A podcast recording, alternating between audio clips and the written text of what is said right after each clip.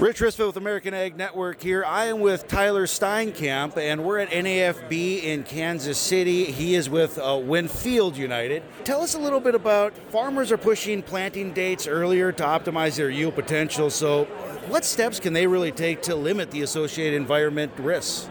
Well, I think the biggest thing is when you're planting early, you need to get that plant off to a good start, right? So let's let's start talking about corn.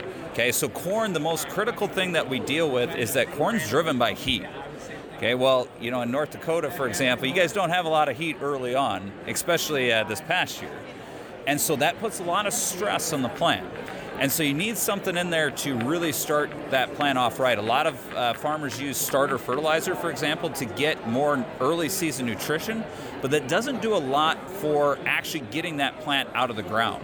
So one of the products that we recommend is a, actually a new one called Ascend Squared. Some of your listeners might be more familiar with our uh, Ascend Pro or Ascend SL. This is a new version of Ascend specifically formulated for in-furrow applications that is a mixture of cytokinins, auxins, and gibberellic acid to get that plant off to a better start, get more consistent germination, and it's it's actually auxin dominated. Now, what auxin does for you is it increases root growth, which is often the most limiting thing in cool, wet soils.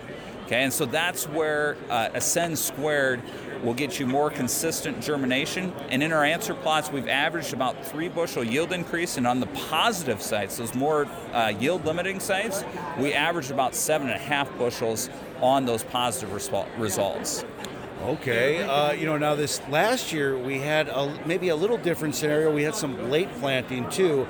We have variables every year. You guys can help out with all the kind of variables, all right? That's correct. Yeah, even with that late planting, we still had fairly cold soils, mainly because that was the whole reason we were late planting.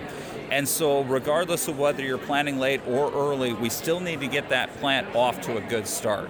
Okay, and by, by providing those plant growth regulators right in furrow at, at that seed, you get quicker germination and quicker um, overall growth. Well, what that enables you to do in that late planting situation is you get more growth early on.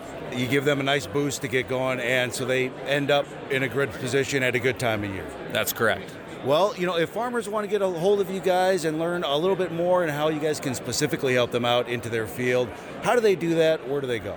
I would recommend contacting your local Winfield United retailer, and they'll be able to get you more information. Perfect. Well, Tyler, thank you very much for spending a little time with us today. Thank you.